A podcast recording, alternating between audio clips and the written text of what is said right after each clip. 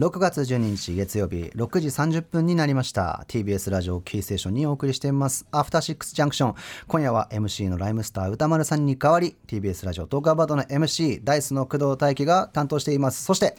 TBS アナウンサー熊崎和人です。さあここからはカルチャー界の気になる人物動きを紹介していくカルチャートーク。この後は元プロバスケットボール選手で解説者の佐々木クリスさんにご登場いただくんですが、はい、大樹さん非常にバスケお好きなんですもんね。そうなんです、佐々木クリスさんバスケの話がしたいです。今夜はダイスの工藤大輝がお送りしています。アフターシックスジャンクション早速ゲストにご登場いただきましょう。元プロバスケットボール選手で解説者の佐々木クリスさんです。よろしくお願いします。こんばんはよろしくお願いします。よろしくお願いいたしますさあこの佐々木クリスさんですがアフターシックスジャンクションには5回目のご登場となります。い。つもは NBA の魅力の伝道師としてご登場いただいています。で直近ですと今年の1月12日木曜日です。解像度高杉新作特集シリーズバスケット編ということでザ・ファーストスラムダンクを専門家の視点から読み解くと特集にご出演していただいて、はい、4回とも木曜日ですので月曜日初めてとそうですね。いうことになります。よろしくお願いいたします。1月だったんですね。なんか昨日のことのように覚えてます。この スタジオも。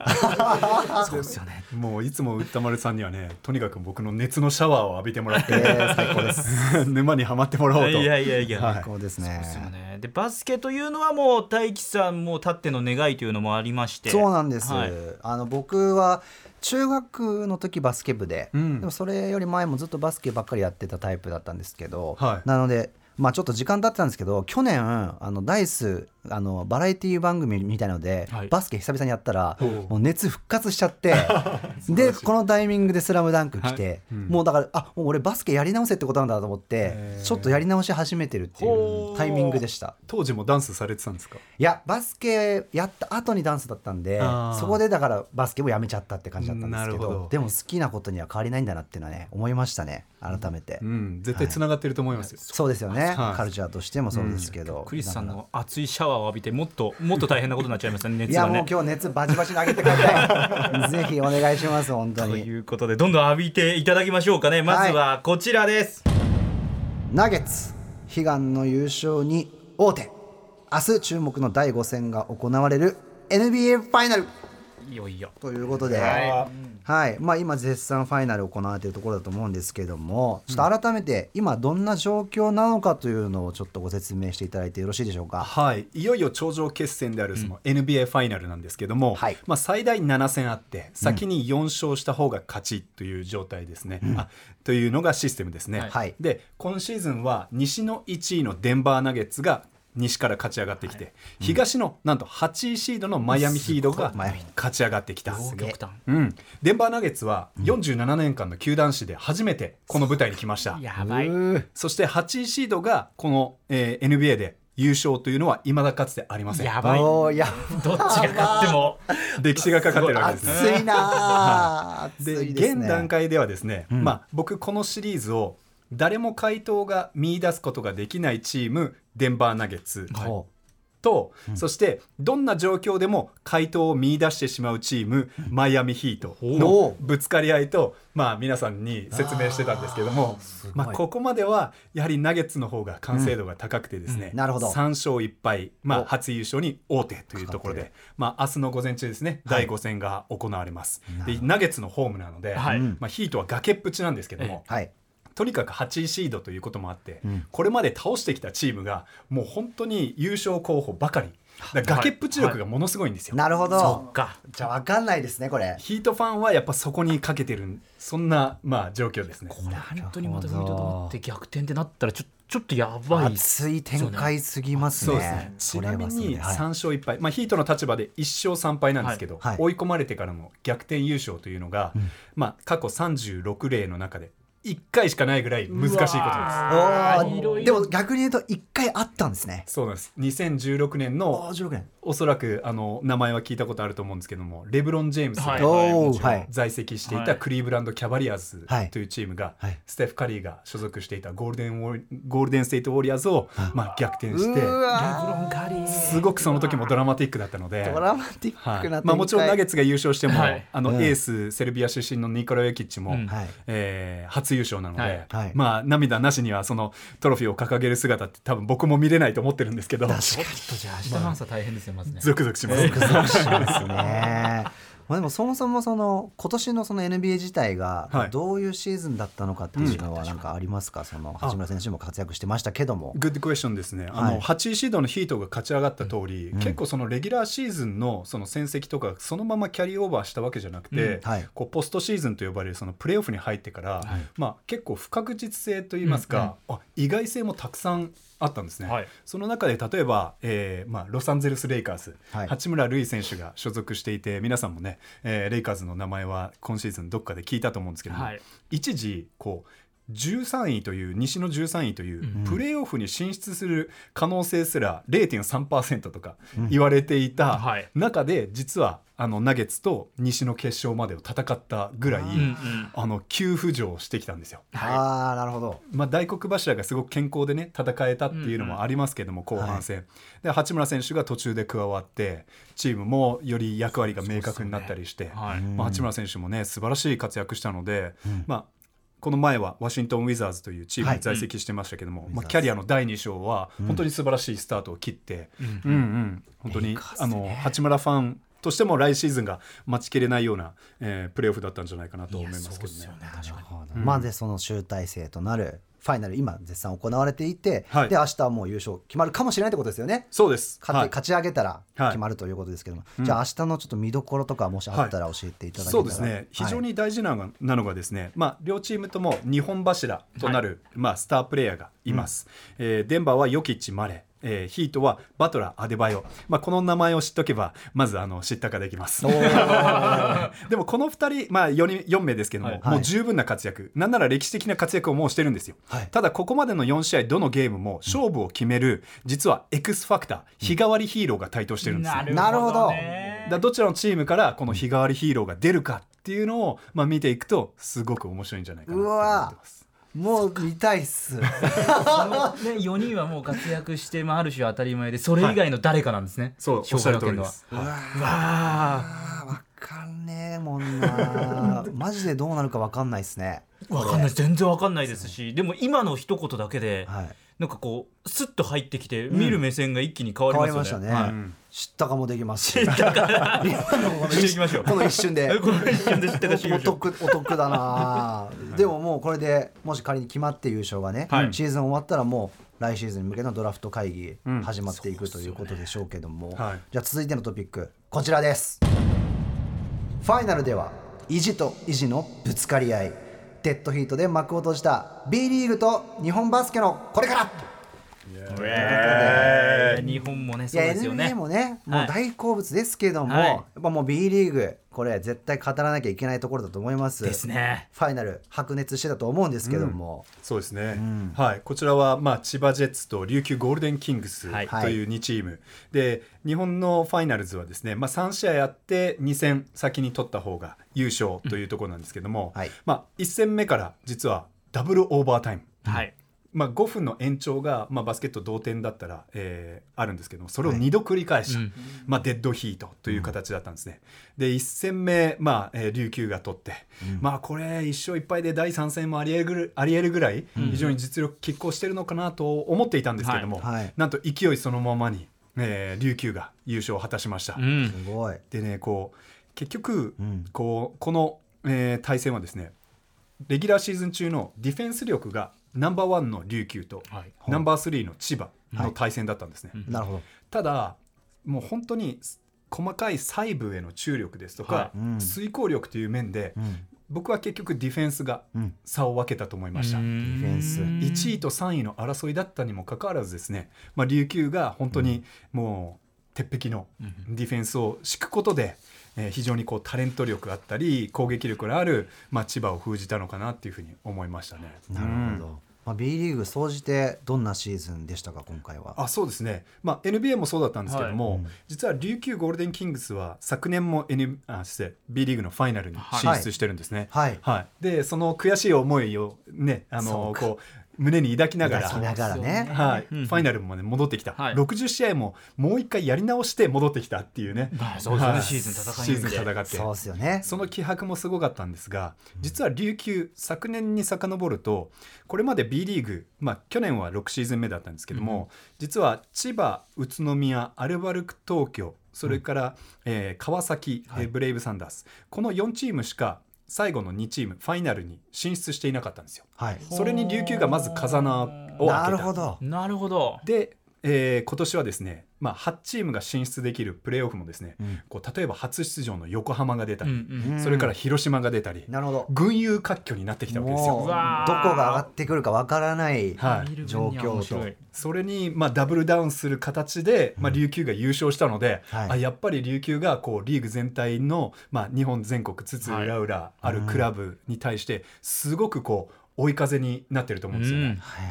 僕たちも琉球に続けっていう形でこれまでのビッグクラブだけじゃなくて、うん、さらなる盛り上がりが、まあ、来シーズンも期待できるような今年のシーズンだったなって思いました。まあ、であの僕注目しているのは8月にワールドカップ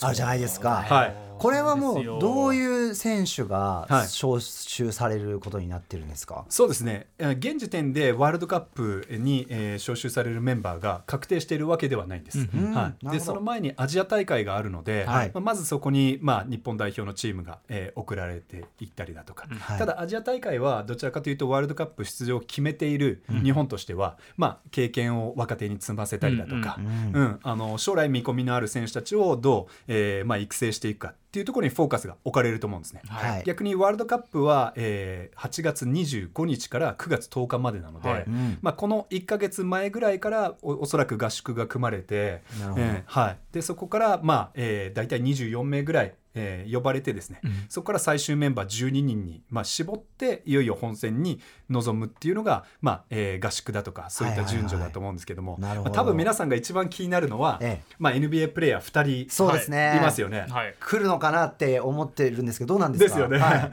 あのただこれは WBC でもこう大谷選手とかダルビッシュ選手が、実際参加できるのかっていうのはすごく話題になった通り、やはり八村選手は、えー、シーズンが終わって今新たな、まあ、レイカーズともこう、はい、エージェントを通じて、こう新たな契約交渉などをしていたりだとか、はい。はい、渡辺選手もブルックリン・ネッツでシーズンを終えてから、うん、今 FA になっていますので、はい。はい、そその所属先が決まるか決まらないかで、うん、結構ねこのワールドカップに出れるか出れないかっていうのはなるほど、うん、あのーまだあの確実とは言えないところなんですよ。なるほど。ただこれはまあ世界的に見ても同じことですね。うん、やっぱり NBA プレーヤーが、はい、あのもちろん母国を背負ってプレーしたいという選手はたくさんいますけれども、はい、えー、東京2020も1年、まあ、延期になることで、はい、例えばアメリカ代表とかをステフ・カリーはオリンピック見送ったりだとか、はいはい、ちょうど契約更新のたタイミングだったのでなるほどね、うん、そういうことも、ね、そういうのはすごくありますね、うん、はい、逆にその日本以外の選手も誰が来るのか楽しみですね、うん、それこそあの